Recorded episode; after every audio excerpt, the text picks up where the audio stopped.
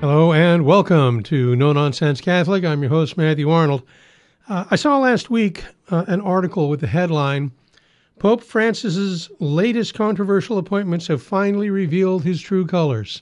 I thought, I thought wow, you know, uh, uh this, this just in from our head in the sand department. Uh, Pope Francis finally reveals his true colors.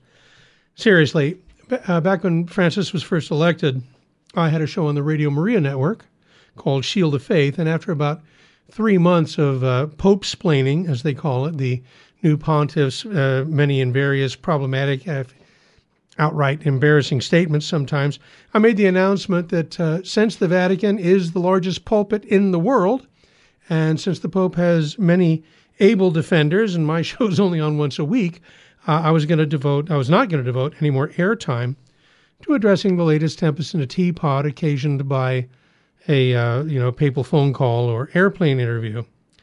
And to be fair, Pope Francis has said many edifying things in the last 10 years, and uh, he has been misrepresented by the press and continues to be, just like John Paul II or Benedict XVI before him.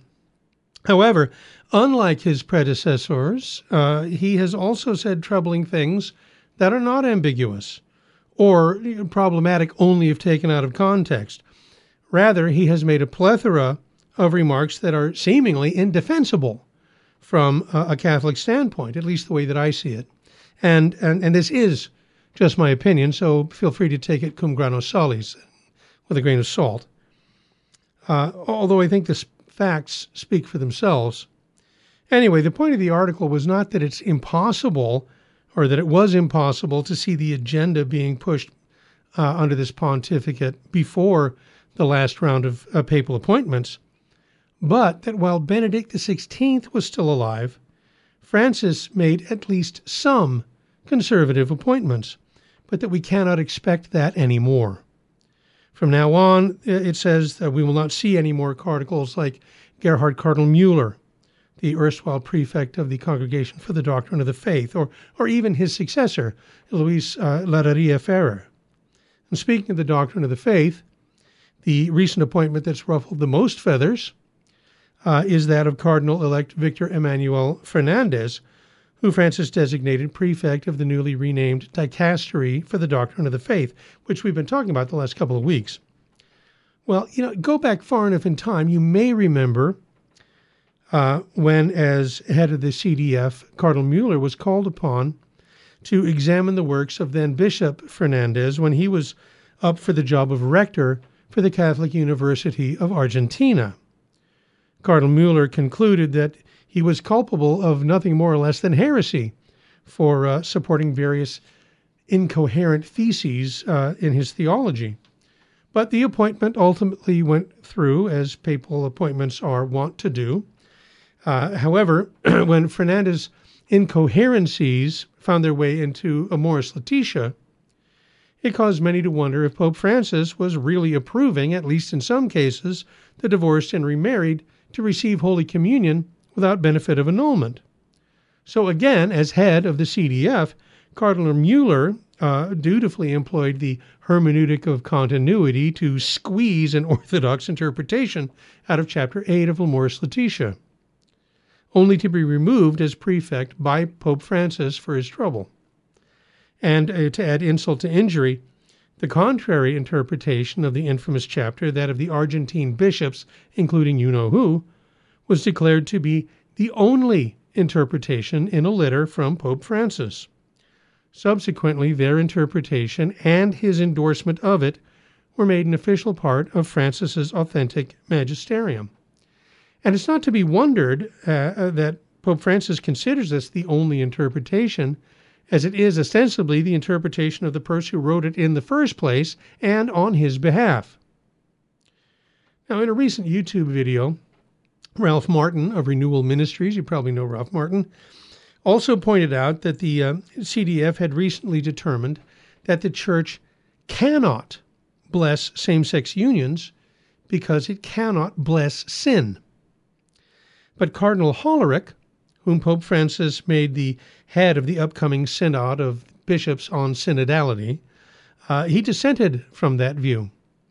And this, by the way, is in keeping with the sentiments of Cardinal Marx, who was one of Pope Francis's longtime advisors and head of the German Bishops' uh, Conference, and Cardinal Grech, who was given charge of the whole synodal process by Francis, uh, and who was called the Church's teaching, homo- Church's teaching on homosexuality, quote, an open question, unquote, and further uh, said that the Catechism's teaching on homosexuality should be changed. Uh, and it might be further noted that on the 7th of this month, Cardinal elect Fernandez also argued that blessing same sex unions may be possible, even though the CDF had ruled just recently ruled otherwise. Uh, he said they may be possible so long as such blessings do, quote, do not cause confusion, unquote, whatever, whatever that might mean. Now, I recommend that you check out Ralph Martin's video on YouTube. It's called It Is Now Unmistakably Clear Where We Are Being Led.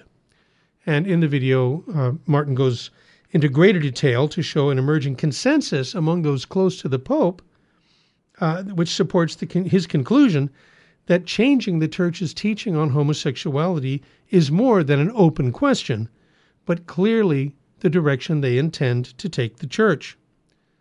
Connecting the dots, uh, Ralph Martin said, quote, The last dot is there, and it's not puzzling or ambiguous anymore.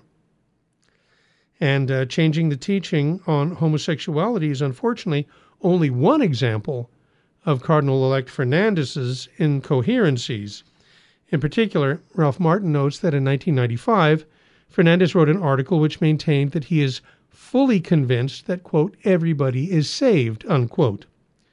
And then there is the line in Evangelii Gaudium, for which he was the ghostwriter, that says, It is against the logic of the gospel that anyone should be lost forever. And of course, that I mean, this is nonsense. The possibility of being saved from the eternal separation from God, which we deserve, is the gospel. And what the cardinal elect has apparently suggested, in a papal document no less, is the heresy of universal salvation. And the reason that all of this is significant is that Ralph Martin is not a, a traditionalist or a gadfly. Uh, rather, he is a dyed in the wool Vatican II Novus Ordo conservative Catholic who's been involved in lay evangelization for 40 years. And, and his well known renewal ministries has enjoyed continual ecclesial support. And further, the fact that his voice is only one among many who have impeccable bona fides for orthodoxy and have come to the same conclusion just makes the point that much stronger. Now, it may be argued that uh, the modern conservative opposition to Pope Francis's magisterium is really no different than when liberal theologians opposed John Paul II. It's just the other side of the coin. Uh, the liberals who accuse conservatives today of going against the Holy Spirit when they criticize Pope Francis are really no different than the Novus Ordo conservatives who used to say the same about the liberals who opposed John Paul II.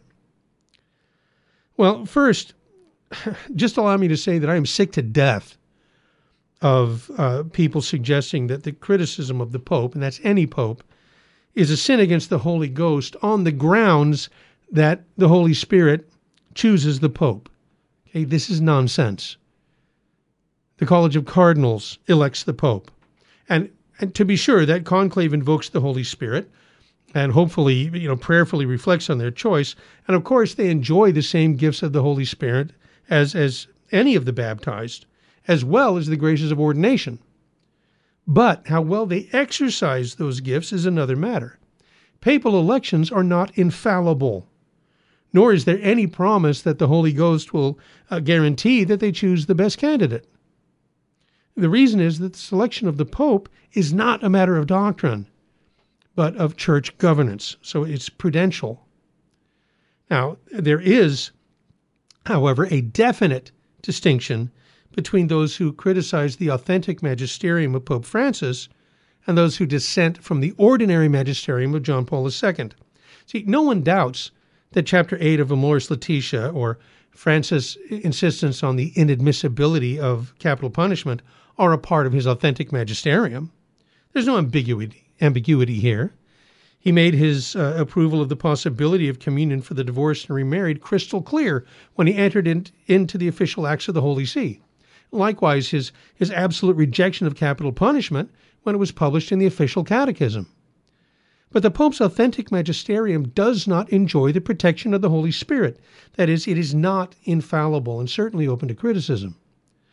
On the other hand, when, when liberal theologians, including priests and bishops and university professors, when they dissented from John Paul II's Veritatis Splendor or, or Ordinatio Sacerdotalis, for example, they were and are rejecting John Paul's ordinary magisterium, which is infallible because in the church documents I just mentioned, Pope John Paul was merely reiterating what the church has always taught that is, things that are part of the deposit of faith and consequently infallible and unchangeable.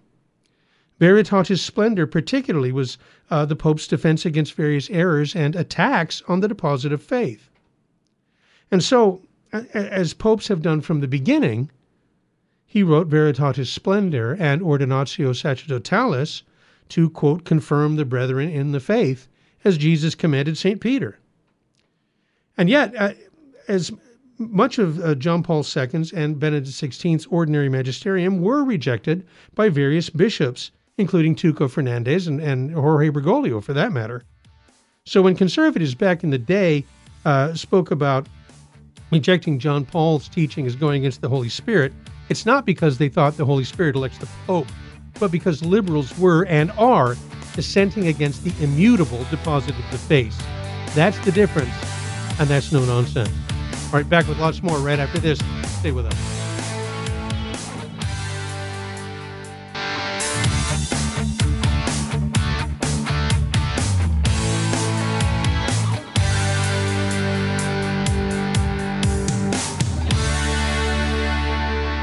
Welcome back. Uh, in the last segment, I used the terms liberal and conservative in reference to different theological currents in the church. And technically, these are not ecclesial terms, uh, but political ones.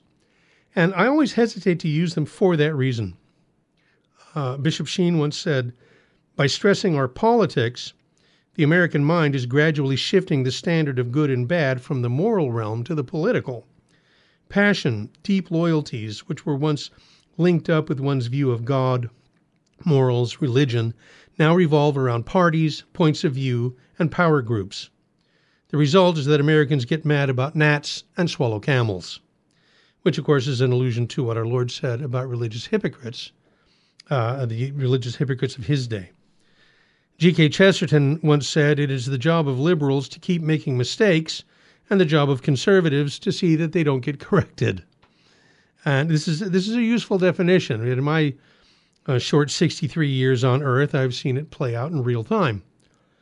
Uh, the liberals, who are committed to change, push things to the left, and the conservatives, who are committed to maintaining the status quo, just move to the left with them. And, and this is why, in regard to my Catholicism, I consider myself neither liberal nor conservative, but rather traditional. And, as I have long maintained, I believe it is entirely possible to be a traditional Catholic even if you do not exclusively assist at the traditional Latin Mass. Being a traditional Catholic, so called, is about whether or not you can say the act of faith and mean it. Okay, so I'm on a group text uh, with several of my colleagues, including some familiar voices from VMPR, uh, among others. And every now and again, one of us posts a a link to an article or makes an observation, and others weigh in. Uh, you know, kind of like social media, only not so public. And uh, recently, someone started a conversation. I'd like to share a, a little bit with you. I'm not going to quote uh, it all verbatim, and I'm not going to name names because it is a private group, and not everyone in the group is a public persona. And uh, to be fair, also because not every person is in my contacts, and so I don't always know for sure the identity of, uh, all the certain, you know, contributors. But in any event, someone in the group texted a link to an article about the FBI targeting traditional Catholics. And then someone else responded that the reason they're targeting traditional Latin Mass Catholics is that many of our, quote, Democrat voting Novus Ordo brethren, unquote, are already conformed to the world's belief system and therefore pose no threat to the current political powers that be. And he closed with the words, Pray for Holy Mother Church. And then someone else texted that while he prefers the traditional Mass, he also attends the Novus Ordo and considers that uh, an opportunity to set a good example for his Novus Ordo brethren by his reverent participation in the liturgy and as an opportunity to pray for their conversion. And this one mentioned that the church has done a poor job of evangelizing and catechizing those Democrat voting Novus Ordo Catholics, quote unquote, and that those of us who know our faith have the responsibility to ask ourselves, what are we doing to reach out to them? And then someone else made the point that most Catholics, through, I mean, really the, the vast majority, through no fault of their own, have essentially zero access to the traditional Latin Mass. And, and we that hold fast to the traditions uh, should be missionaries among them, seeking to, quote, evangelize the lost, the least, and the last, unquote. And then the person who texted the original comment said, I do attend both forms of the Roman Rite, but it is still a fact that the traditional Latin Mass is under attack, and not just by the secular powers that be, but by many of those entrusted with faithfully passing on the tradition. So, in other words, priests and bishops and university professors, catechists at all.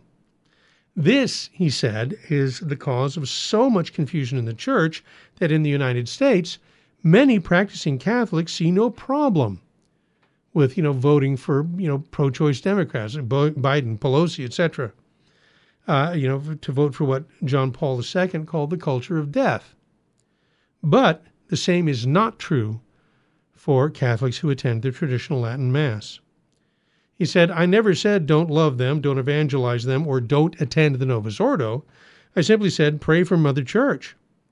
And then he reiterated that if one attends the Novus Ordo and votes Democrat, that's not consistent with the clear teaching of the faith, period. And he also pointed out that, you know, restricting uh, access to the traditional Mass so that the majority of Catholics do not have access is by design. And we need to pray that that changes, you know, with the understanding that it is every believer's job to build up one another in the faith, etc., etc. And then yet another person weighed in and texted, The good becomes the enemy of the best when it keeps you from the best. The inference being that the Novus Ordo, which is good, is yet the enemy of the best if it keeps you from attending the traditional Latin Mass. Now, being incurably pedantic, I felt the need to clarify that the axiom of the uh, the perfection perfection fallacy, as it is called, is rather the opposite. To wit, the perfect, right, the better, the best, the perfect is the enemy of the good. And the point of the aphorism is that insisting on the best often prevents the implementation of the good or improvements to the good. So, for example, insisting exclusively on the traditional Latin Mass as the best and therefore the only solution, uh, as opposed to also promoting the reverent celebration of the Novus Ordo. And given that the traditional Mass is as rare as hen's teeth, it seems reasonable for traditional Catholics to work and pray for the reform of the reform, as Benedict XVI used to call it.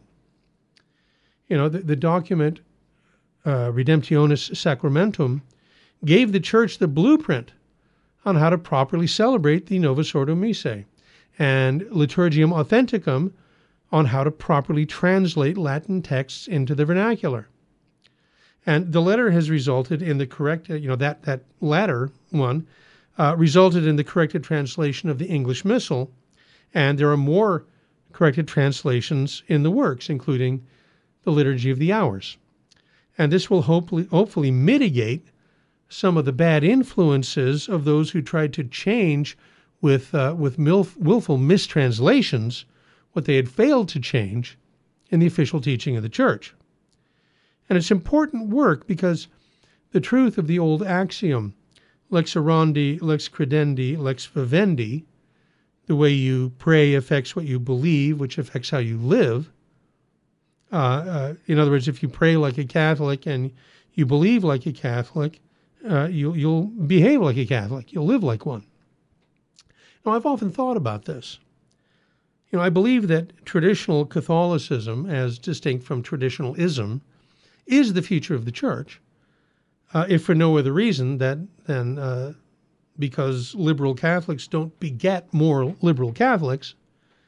Uh, on the contrary, they beget non Catholics. And a quick comparison of the gray hair in the you know uh, typical Novus Ordo parish versus the many young families at the traditional mass or or the more conservative Novus Ordo parish will amply demonstrate the point. But I don't pretend to know exactly what this future church will look like. I do not imagine, though, that the Novus Ordo is going to simply disappear. Like I said, I'm 63 years old, but I only converted in the 90s. So I had no nostalgia for, for the traditional Latin Mass, you know, for the good old days, because I'd never encountered it, uh, you know, prior to the turn of the century. And uh, and I'm, of course I'm I'm very happy that I did. I'm grateful. But if anything, it seems you know I, I feel nostalgic for a well celebrated Novus Ordo Mass because that was my experience at the parish, uh, you know, when I first converted. And the loss of that well celebrated Novus Ordo Missae is what caused me to seek out the traditional Latin Mass in the first place. But the fact remains that, that I know many conservative Novus Ordo Catholics with large families who are completely Orthodox, who lead profoundly Catholic lives, who, who raised kids that have become Catholic adults who are uh, likewise strong in their faith. And, and they're an inspiration to me, even though they may have never attended a single traditional Latin Mass. See, I, I guess the point I'm trying to make is this it's the fact that God allowed the imposition of the Novus Ordo Missae and that he will bring good from it is beyond doubt. Now, you know, it may interest you to know that uh, regarding that text, uh, group text, not everyone who offered an opinion, um, or, or rather, that everyone who did offer an opinion then allowed as how they attend the Novus Ordo on weekdays, and because the traditional Mass isn't offered daily where they live. But on Sunday, the traditional Mass takes precedence, you know, and me included.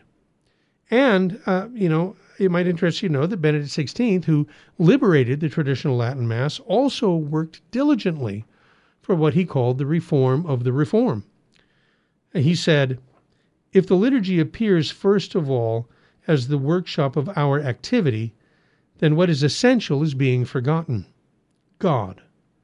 For the liturgy is not about us, but about God. Forgetting about God is the most imminent danger of our age. As against this, the liturgy should be setting up a sign of God's presence. Yet what is happening if the habit of forgetting about God makes itself at home in the liturgy itself? And if in the liturgy we are thinking only of ourselves? In any and every liturgical reform and in every liturgical celebration, the primacy of God should be kept in view first and foremost and, and, perhaps the one bishop that was most in sync with Benedict XVI is uh, uh, Cardinal Sarah, former head of the Congregation for Divine Worship and the Sacraments. And Cardinal Sarah once quoted Benedict XVI to the effect that the renewal of the liturgy is the fundamental prerequisite for the renewal of the church. And then he commented, I humbly beg bishops, priests, and the people of God to care more about the sacred liturgy, to put God at the center of it, to ask Jesus Christ once again to teach us to pray. We have desacralized the Eucharistic celebration. He said, The reform of the reform will happen. The future of the church is at stake. So obviously, there's much work to be done and it cannot be avoided on the basis that the traditional Mass is better. And so, back to that first text yes, the fact that traditional Latin Mass Catholics have been singled out as an existential threat to the New World Order, uh, um, but not their Novus Ordo Mass attending brethren, does prove a point. To quote Bishop Sheen again, it was Jesus Christ who suffered under Pontius Pilate it was not Pontius Pilate who suffered under Jesus Christ. The grave danger today is not religion in politics, but politics in religion. And that's no nonsense. Uh, you know, when we come back, uh, we're going to do the gospel for the upcoming Sunday in extraordinary form, and we're going to talk about um, some insights about St. Jude and his connection to uh, two of the most important relics in the early church the St. Bernard of Clairvaux's devotion to the Holy Face and the mysterious Knights Templar. Ooh, all that when we come back. Stay with us.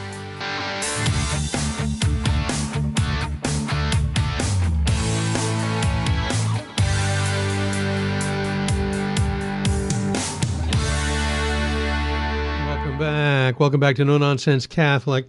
Uh, you know St. Jude, uh, I'm sure, and I expect you can easily conjure up the holy card image. You know that he's the patron saint of desperate causes, or some would say lost causes.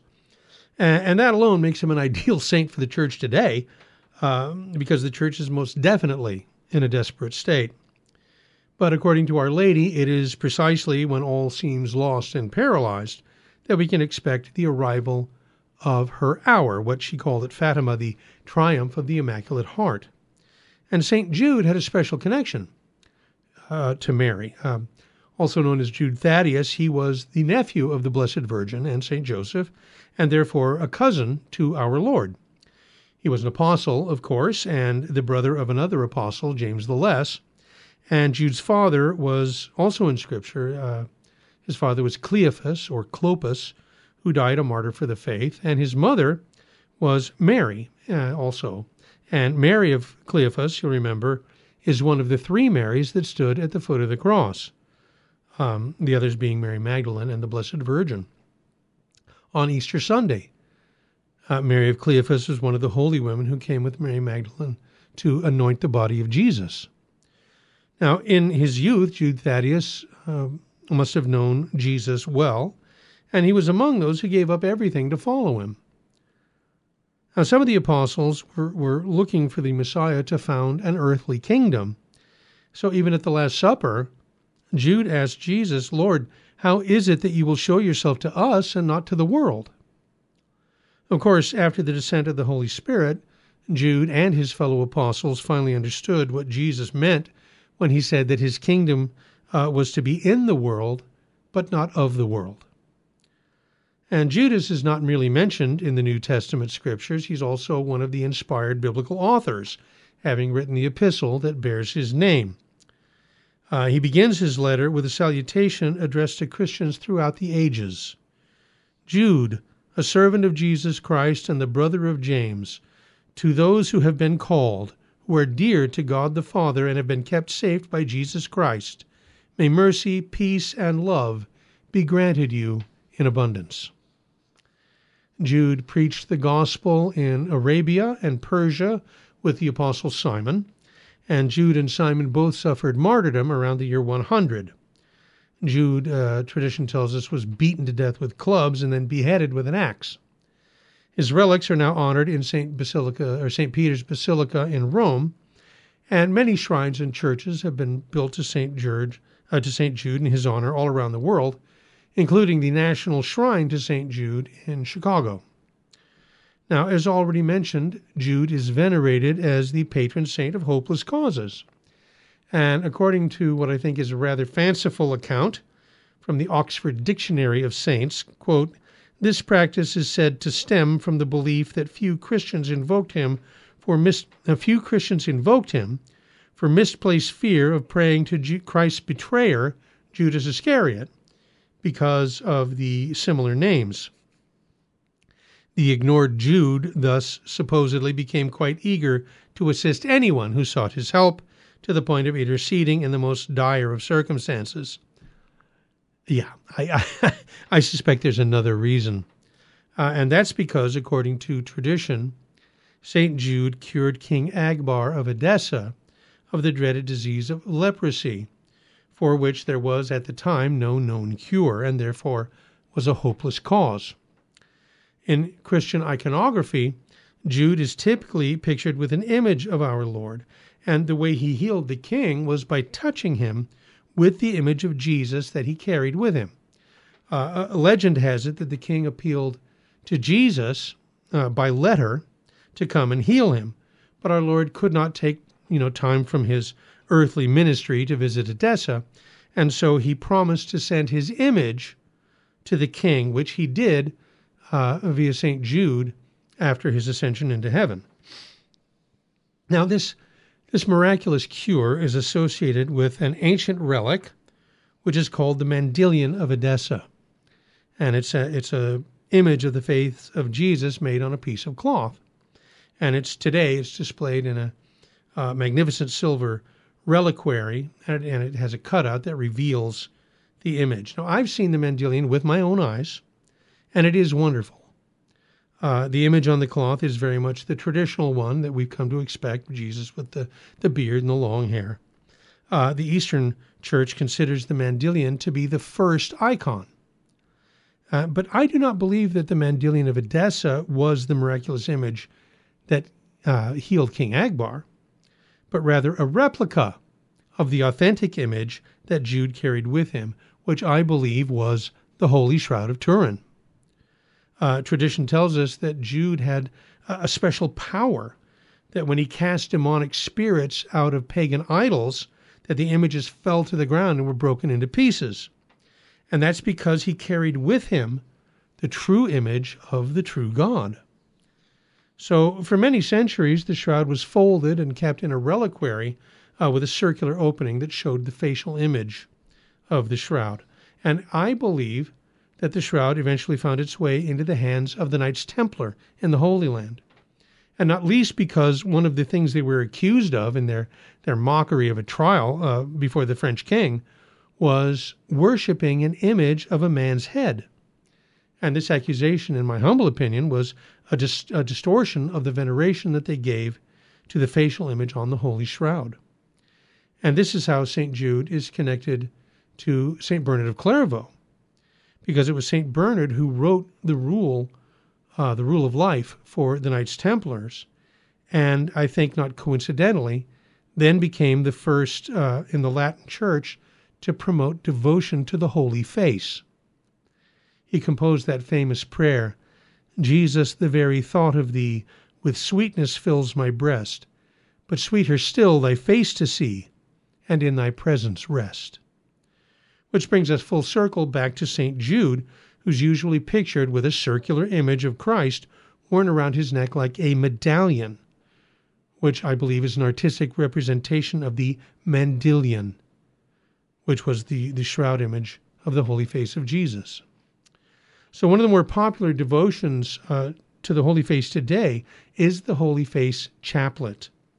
It's a chaplet of reparation for sins. I have one here.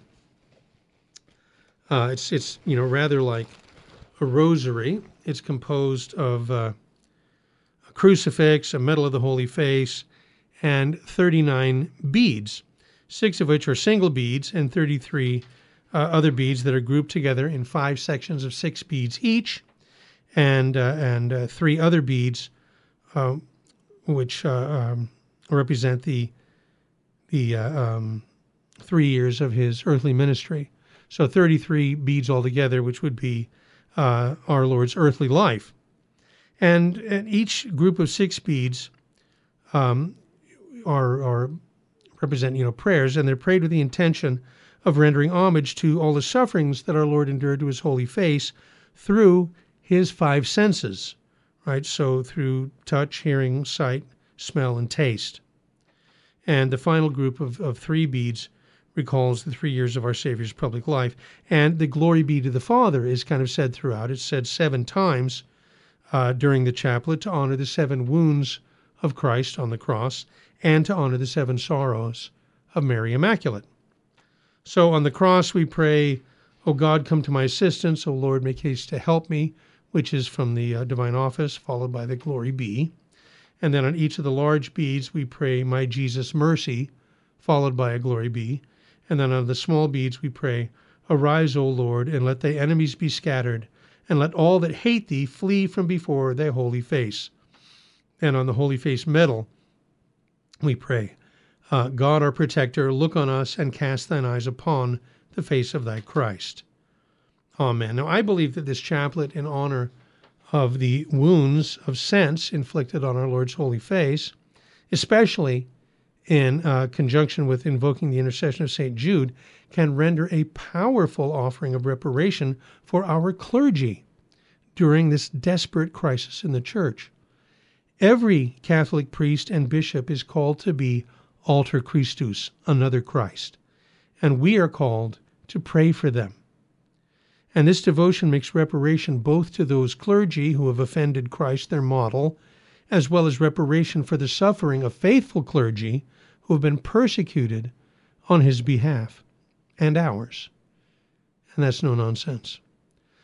All right, you know, we've got a couple of minutes left in this segment. I want to go to talk about the gospel for the upcoming Sunday in the extraordinary form. That's the ninth Sunday after Pentecost. So I'm going to read the gospel now, and then we'll uh, we'll go to the uh, exegesis afterwards commentary. So here's the gospel. At that time, when Jesus drew near to Jerusalem, seeing the city, he wept over it, saying, If thou also hadst known, and that in this thy day the things that are to thy peace, but now they are hidden from thine eyes. For the days shall come upon thee, and thine enemies shall cast a trench about thee, and compass thee round, and straiten thee on every side, and beat thee flat to the ground, and thy children who are in thee and they shall not leave in thee a stone upon a stone, because thou hast not known the time of thy visitation. And entering into the temple, he began to cast out them that sold therein, and them that bought, saying to them, It is written, My house is the house of prayer, but you have made it a den of thieves. And he was teaching daily in the temple. Thus far, the words of the Holy Gospel. Now, if there's any one thing that's remarkable in the sayings and actions of our Lord in this world, it's that he always disregards temporal advantages and sets his eyes on those which are eternal. In the gospel, we see him approaching Jerusalem.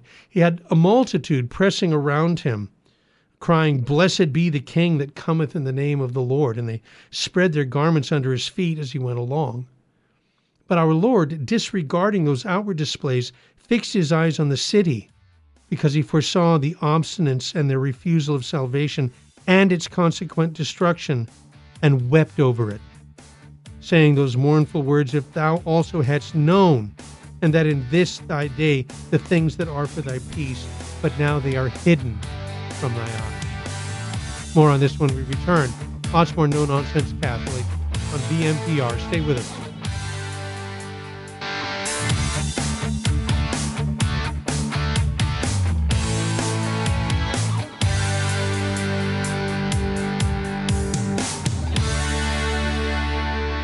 Welcome back. Jesus wept over Jerusalem. And in the spiritual sense, Jerusalem is a figure of the individual soul. And in his weeping over the destruction of the city, we see the deep concern of our Lord for our salvation and his grief when anyone is so unhappy as to lose it. And now we know that God the Father doesn't have human emotions because emotions are physical and God is a pure spirit. But Christ is both true God and true man and feels with a human heart. Notice that our Lord breaks into tears as, as he first catches sight of Jerusalem. Why? Because he loved it. It was the holy city of David. It is the figure of the, the eternal city of God in heaven. But what is the glory and splendor of, of the earthly Jerusalem, or for that matter, the, the entire material universe, compared with that of an immortal soul? The, the physical world reflects the power of God who created it and shows his wisdom. But the human soul is the very image and likeness of God, endowed with intellect and will, capable of, of appreciating all the wonderful things of creation and able to choose the good. The soul is destined for immortality and created with powers and capacities that are wider than the universe namely to, to cooperate with the divine grace that leads to the happiness of seeing God as He is and participating in His glory forever.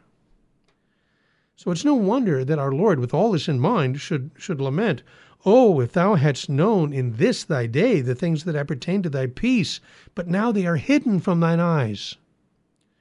Jerusalem is headed for destruction. Its temple will soon be overthrown, people put to the sword, the, the walls cast down with not one stone left upon another, because it has not known the time of its visitation. Jesus Christ was among them in the flesh, preaching in the streets, uh, healing the sick, giving sight to the blind, making the lame to walk, multiplying miracle upon miracle, uh, so that it was impossible for anyone, you know, who was honest and sincere, to avoid the conclusion that he was a true prophet sent from God. And he announced a pure doctrine, the love of God, peace and goodwill among men. He promised peace uh, of spirit here and eternal happiness hereafter to all those who would embrace it. It was the time of their visitation, but they turned a deaf ear and a blind eye, so as not to see, and hardened their hearts so as not to feel, and drew upon themselves, or drew down upon themselves, their own destruction. And this is very much what's happening today. How many souls disregard the time of their visitation? Born into a Catholic family, baptized, instructed in the faith, having received First Holy Communion, even confirmation, uh, and and these souls throw away to a great extent all these great influences, you know, and then choose instead to regard the present world and its its pleasures as the ultimate object of life. His commandments are put out of mind entirely, yet it is the time of their visitation. Every hour of every day is a precious opportunity of ensuring their salvation, and yet they allow year after year to slip by without making any progress. Just imagine having all those aforesaid advantages, yet doing nothing to, to secure so great a benefit. It'll all come out all right in the end, they say, or, or God's good. He won't allow me to be lost. I, am no worse than anybody else. I'm too busy for religion now, but, you know, w- when I'm old, then I'll have time enough to attend to my prayers and prepare for death. The truth is that the time of our visitation is slipping by and it will be gone before we know it. And the worst of it is, if you willfully blind yourself and persist in avoiding everything that could enlighten you, then Almighty God, you know, in His concern for souls, He will He will send them, let's say, a, sickness, and for a little while they are softened, but the moment they recover, they're just as careless as ever. Um, a century ago, a Paulist bishop named George Deshon wrote, "This has been my experience." I've known repeated instances where the most fervent promises were made of reformation when death seemed to be at the door. But I've never seen these persons at the confessional when God heard them and gave them back their health. I've heard the word of the neighbors he or she is just as bad, uh, just as blasphemous, quarrelsome, uh, dissipated as ever. No, he says, those who are hard hearted and careless habitually, who have deliberately made a, a bargain with themselves not to obey God, but to obey the voice of their own desires and their present enjoyment, who are determined to turn a deaf ear to all that God says to them, such persons run the greatest risk at the, that at the time of their visitation will go by and they will fall into final and irrevocable ruin. The time of visitation is now. Who can promise you that t- tomorrow will be such a time? Death is coming for souls every day, every hour, when he's least expected. The fact is, we must die. There's no help for it. Then shall happen to our soul what our Lord predicted of Jerusalem. For the days shall come upon thee, and thy enemies shall cast a trench about thee, and compass thee around, and straiten thee on every side, and beat thee flat to the ground, and thy children who are in thee, and shall not leave in thee a stone upon a stone, because thou hast not known the time of thy visitation. The natural horror of death is dreadful enough, even when we're well disposed. But how awful the approach of death when you're unprepared for it. Uh, the grace of Jesus Christ can and often has taken away that fear and made the approach of death gentle and agreeable. But, you know, what consolation has the man who's unprepared, whose heart is wrapped up in worldly things, who knows no happiness outside of them, but must soon leave them all. He must leave his possessions, his popularity, his pleasures. All his pride and boasting are gone, and he lies a trembling coward, waiting for the word that will drive his unwilling soul out of his body to give an account to God, whom he has treated with such a long lasting indifference, if not contempt. Listen, if you see yourself in any of this, do not wait for this experience to come upon you. You know, maybe you're prosperous and healthy now, uh, and that terrible say, day seems far off. But the time of your visitation is called a day. It's, it is at best a short space, and, and death will be upon you before you know it. Now God is kind and gentle. Now the means of grace are abundant. Um, and what does God ask for you? Nothing. That your own reason doesn't already tell you to be most fitting and beneficial for you. Recognize your condition, examine your conscience, repent of your sins, turn to God with your whole heart, and you will have known the time of your visitation and profited by it. For the God of truth has said and will not lie. When the wicked man turneth away from his wickedness and do wickedness and doeth that which is lawful and right, he shall surely save his soul. Amen. And there's one more point to be made here and that is after our Lord prophesies the terrible destruction of Jerusalem, because thou hast not known the time of thy visitation, the next verses recount his cleansing of the temple. And John gives us the, the detailed account, but Luke simply says, And entering into the temple, he began to cast them out that sold therein, and them that bought, saying to them, It is written, My house is the house of prayer, but you have made it a den of thieves. As true man, Jesus felt with a human heart. He experienced sadness when he wept over Jerusalem and over Lazarus. He felt anger when he upbraided the scribes and Pharisees for their religious hypocrisy. You brood of vipers, he said, you whitewashed sepulchres. But the only thing that ever made him angry enough to get physical was liturgical abuse. And that's no nonsense. All right, another one has come and gone. I want to take a moment. We talked about reparation uh, in the last segment, and we're actually organizing right now a day of reparation uh, for this coming September. And everyone is welcome at the Sacred Heart Chapel here in Covina. I don't know, we may set up a registration just so we know uh, how many people are coming, but it's not going to cost anything.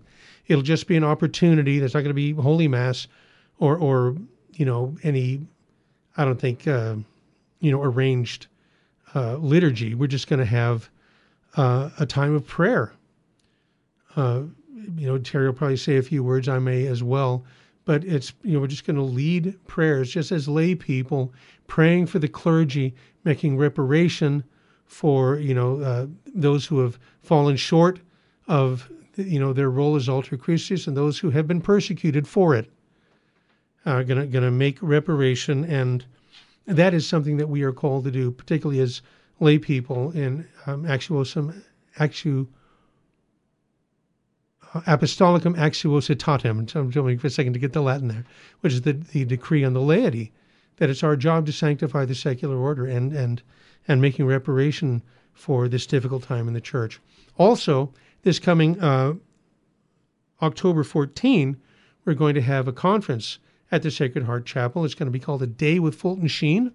And uh, Terry Barber is going to be there. I will be there. Uh, Dr. Peter Howard, who's involved in the beatification of Fulton Sheen, uh, will be with us. We're be talking about that.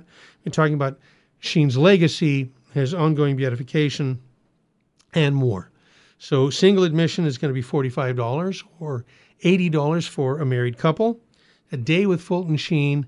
That's October the 14th, 2023 here at the Sacred Heart Chapel in Covina. Now, if you're interested in coming, so, you know there's some people that have already made their reservations, and so it's it's never too early. I think the um, on the website it still says save the date. You know, we haven't put up the the schedule yet, but we already have people reserving their place. And and I recommend that if you'd like to come, if you if you love Fulton Sheen, if you want to to hear some inspiring words from Fulton Sheen, find out about the uh, uh you know his ongoing beatification, please join us And uh, just go to the website right now, vmpr.org, and you can uh, register for the conference right now if you'd like to, or you can call the office toll free, uh, 877 526 2151, and make your reservation today. Um, you know, um, once upon a time, somebody asked Fulton Sheen if the church was going to change her teachings on, you know, sexuality, and he said no, because uh, we do not have the power to change the law of God. But suppose, he said, that uh, we did. Suppose John Paul II was to say, who was Pope at the time, bring out your contraceptives, bring out your scalpels, unplug the baby from its womb, marry as you will, fornicate as you will. What then would be the difference between the church and the world? And that's just a, just a sample of uh, what we're going to be talking about uh, this October 14th, a day with Fulton Sheen here at Sacred Heart Chapel. All right. Uh, as always, I want to thank you for listening. I want to thank you for your prayers. I want to thank you especially for your financial support. And until next time, may God richly bless you and your family.